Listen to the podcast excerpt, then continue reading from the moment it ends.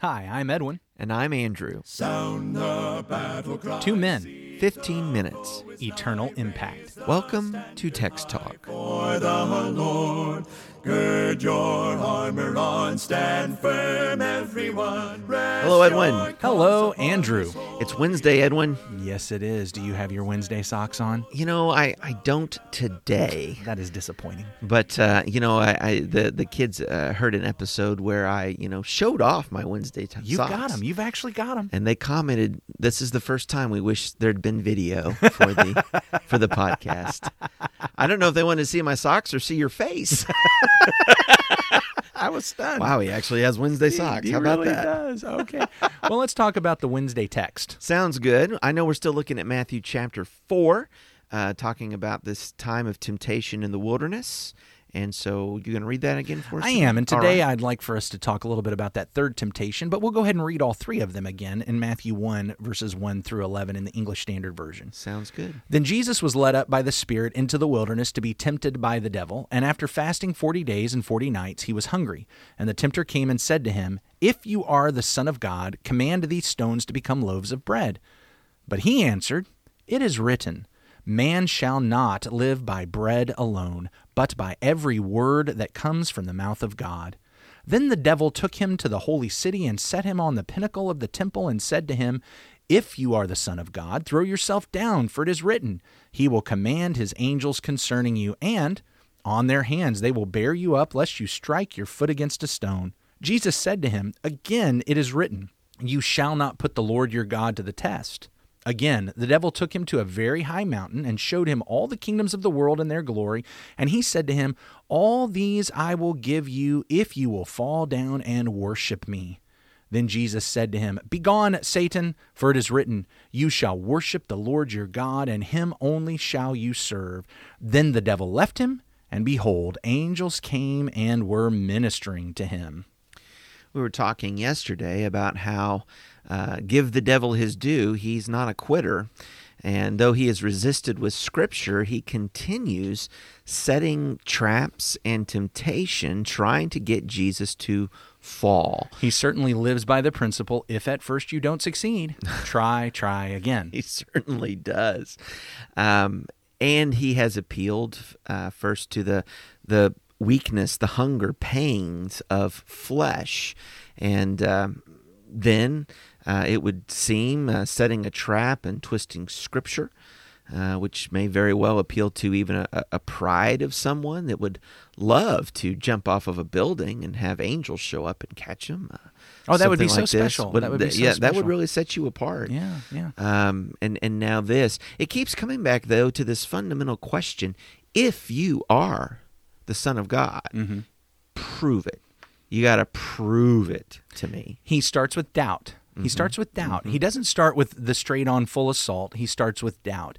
And in the first temptation, it, it was kind of kind of a side-door doubt. Surely, if you're the Son of God, he, he wouldn't want you to go through this, so why don't you just go ahead and take things into your own hands? Yeah. In the second one, though, it's a little bit more direct. If you're the Son of God, he's going to take things into his hands. Let's see if he does. Yeah, yeah. But it seems to me, at least as Matthew orders these. Yes. And I know that Luke presents them in a different order, but Matthew, as Matthew is ordering, Him, them, we, we've got this progression, and in the third one, it's uh, like, look, okay, like you were saying the other day, the gloves are off. Yeah. Now, okay, I failed twice with these subtle side door things. Let's just, let's pull out the big guns, and, and I'm just going to hit you head on and try to get you to do something that's just straight up wrong, but I'm going to make it really attractive. Take him up to a mountain, take him to a high place, and show him all of these kingdoms. You know, it's, it's look at this, see this, look at what could be. I'll give them to you. Yeah. Th- they'll be yours. Look, if you fall down and worship me, I'll let you have them. I'll let you have them. So, okay, let me, let me share my perspective. I don't know if you can go with me on this or not. Maybe I'm viewing this incorrectly, or maybe you have a different perspective. So let me just share with you what I think's happening here. I know that a lot of people push back and say, well, look, Satan... They're not Satan's kingdoms. He can't give them to him. Mm-hmm. And so, and Jesus would know that. And, well, I'm not sure that Satan is trying to say, I own these kingdoms, and therefore if you fall down and worship me, I will let you own these kingdoms. I think Satan is fully aware of the Father's promise to the Son that these kingdoms are going to be his. Yeah. We find that in Psalm two. We find that, what, in Psalm one hundred ten. We've got so many promises that the, the Messiah is going to be the king of the world. What Satan is doing is not, these are mine, I'll give them to you, but I'm standing in the way. You're wanting to rule and reign, but I'm fighting. Mm-hmm. And and I'm going to fight tooth and toenail, and frankly, I'm going to make this hurt. Mm-hmm. This, this is going to be painful for you. If you want what your Father is promising you, I am going to be in the way every step of the way, unless, unless, you know what, if you just go down, go ahead, just this one time. Yeah. You don't have to do it for the rest of eternity, but just this one time, if you will fall down and worship me, you know what? I'll step aside. I'll step aside, and I'll let you walk right through the gate and set up your rule and your reign on all these kingdoms, and we don't have to have the fight. We don't have to have the battle. You don't have to have the pain uh, that, that I'm going to try to cause you. Yeah. You can just you can just set up your rule. I don't know if I'd quite thought about it in those terms before, but what I appreciate about what you're saying is, to me, it lines up quite well with some of the titles that the devil's getting given in later places, the prince of the power of the air, the ruler of this age. We see that he is a formidable player and always in opposition to Christ, his growing kingdom, even his people, you know, as he has a people. And and so I can see that. I mean, if, if the devil's saying, I could just... Yeah, I, I could step out of the way and uh, and and not oppose you in these ways. The thing is that if, as the Lord resists uh, this temptation, which of course he does, and we'll talk about that more in a moment, means that uh, the devil's not going to go away. Again, it, it's odd how kind of this lesson of persistence has emerged all this week in him. He's not going to go away opposing Jesus. He's not going to go away opposing the kingdom of Jesus. So how is it that Jesus is going to come to have authority over all these kingdoms and all this rule? There's going to be another way, and, it, and it's not because the devil's going to quit.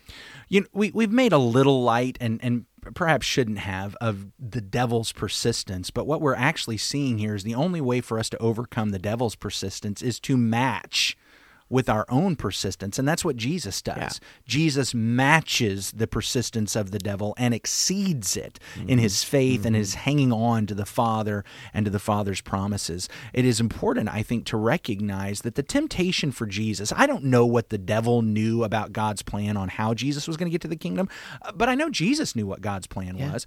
And so the devil, whether knowingly or unknowingly, has struck on a golden opportunity of temptation, and the temptation itself is not be king of the world.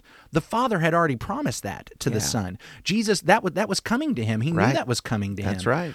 The the issue though is is that the Father's way of getting to be king, Jesus knew this, mm-hmm. whether the devil did or not, the Father's way of getting to be king leads through the cross. That's it. It leads through sacrifice and suffering, to a degree that you and I probably cannot even, not, not probably, to a degree that you and I cannot fathom yeah. and understand what type of suffering That's Jesus it. went through, because it was it was more than the physical suffering. Many, many men have been scourged and beaten and crucified, and, and they did it for whatever cause that they were willing, or even for their or crimes. Or a crime they committed. But...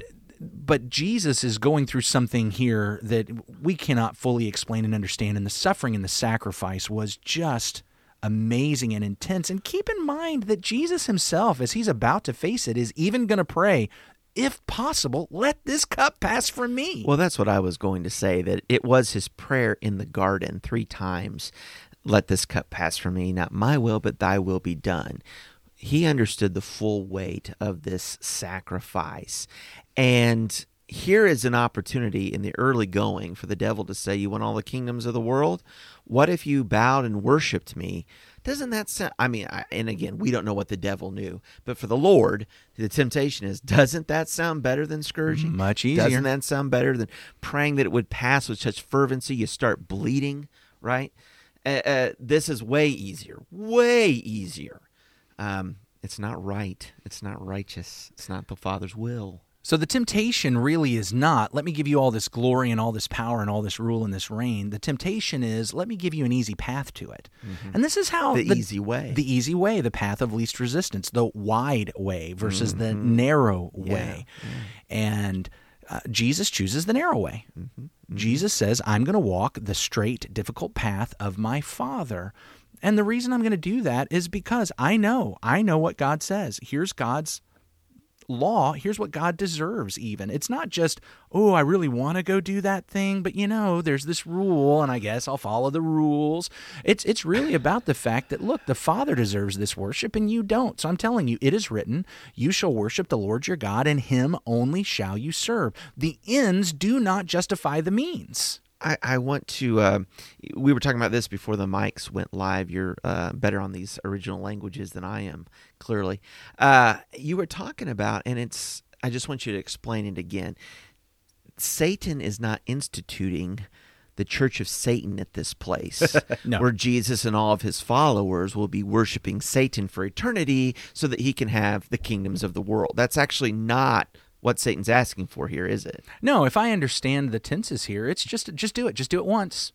Do it once. It's not, have a, hey, you know what, if from now on you worship me, I'll give you control. It's it's worship me this once, fall down and worship me, I'll I'll move out of the way. Yeah, I don't, I don't, you know what, I don't have to be worshipped forever, but just this once. Just just compromise this once. Just, just do compromise this once. this once. And what that is then, the ends justify yeah. the means is, is what the devil is tempting Jesus with. And Jesus says the ends do not justify the means, because really the goal of all of this is for the Lord Yahweh God to be glorified and honored and praised and worshiped, because he is the one that deserves it.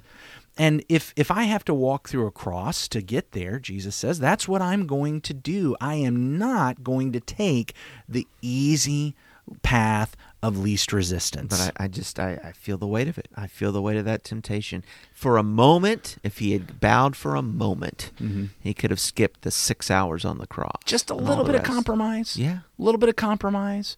Not a big deal. Here's, here's where I get bothered about me. Mm. It's the number of times that I find passages that say difficult and hard things, mm-hmm.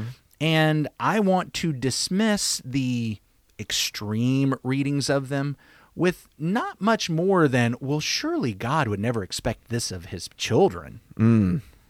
And I, I have to always go back, well, I, I know what he expected of his one and only son, his son in whom he was well pleased, his most beloved. He expected a cross. Mm-hmm. out of him. Mm-hmm. And that's not to say that the most extreme reading of every passage is the right reading. But if, if I'm going to try to say, well, now look, I, God doesn't expect this. I, I mean, like just the other day, I was in a Bible study with somebody and I did point out, look, when Jesus says, if your right eye causes you to sin, tear it out, or your right hand causes you to stumble, cut it off. He's actually not literally asking us to do that. But I really need to know, is do I have a real reason for that? Or is it just, well, the Lord would never expect me to be handless or blind. Right. If that's my only argument, I've probably got a bad argument.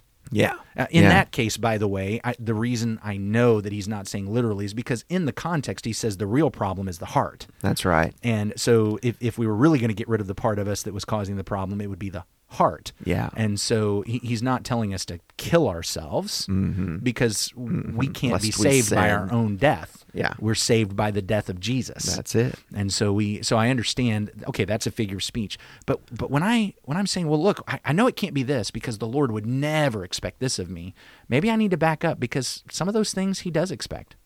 It says in verse eleven, then the devil left him, and behold, angels came and ministered to him. Here is this moment where we see the Lord's victory, his faithfulness and obedience to the Father in the wilderness. Uh, he takes uh, yet another step of his perfect fulfillment of the law of Moses, of being the sinless Son of God, the Lamb of God without blemish. Uh, but but this had to be demonstrated. He truly was the worthy sacrifice. He truly was the sinless sacrifice. And when he wins the victory, the Lord ministers to him. He provides the support. The Father had not abandoned him, had not forsaken him here in this temptation. The Jesus himself is victorious, and the Lord ministers, which is exactly, yeah. even though Israel failed, the Lord ministered to them. Mm-hmm, mm-hmm. I, I do want to point out, we've talked about the persistence of the devil. Matthew doesn't say this, but in Luke's account of the temptation, when the devil had ended every temptation, he departed from him until an opportune time. Yeah. This is not the only time Jesus gets tempted. No. It, th- this is the scenario where it's just highlighted directly, but Jesus will be tempted again. The devil hasn't given up. He's just okay, take a breather, I'm coming back. Well, like we talked about a few moments ago, we had the, uh, he is the prince in the power of the air. And since Jesus does not bow, he does not step aside, and he's still opposing Jesus and his people today.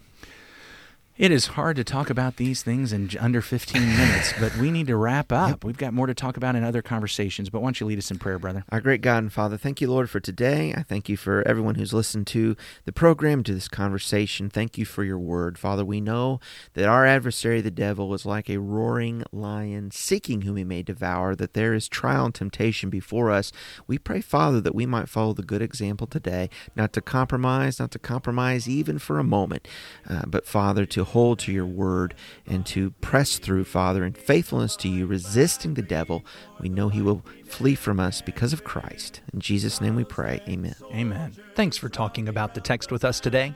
I'm Edwin Crozier, and I'd like to invite you to join the Christians who meet on Livingston Avenue in Lutz, Florida this Sunday for our Bible classes and worship. You can find out more at christians meet here dot org. Check out our daily written devotional that goes along with today's episode. You can find a link for it in our show notes. Michael Eldridge sang all four parts of our theme song. You can get more from him at a capeldridge dot com. Please remember to subscribe, rate, and review Text Talk in your favorite podcast app so others can find it and learn about it more easily. Have a fantastic day. Steady, steady, pass the word along. Onward, forward, shout aloud, Hosanna! Christ is captain of the mighty throne.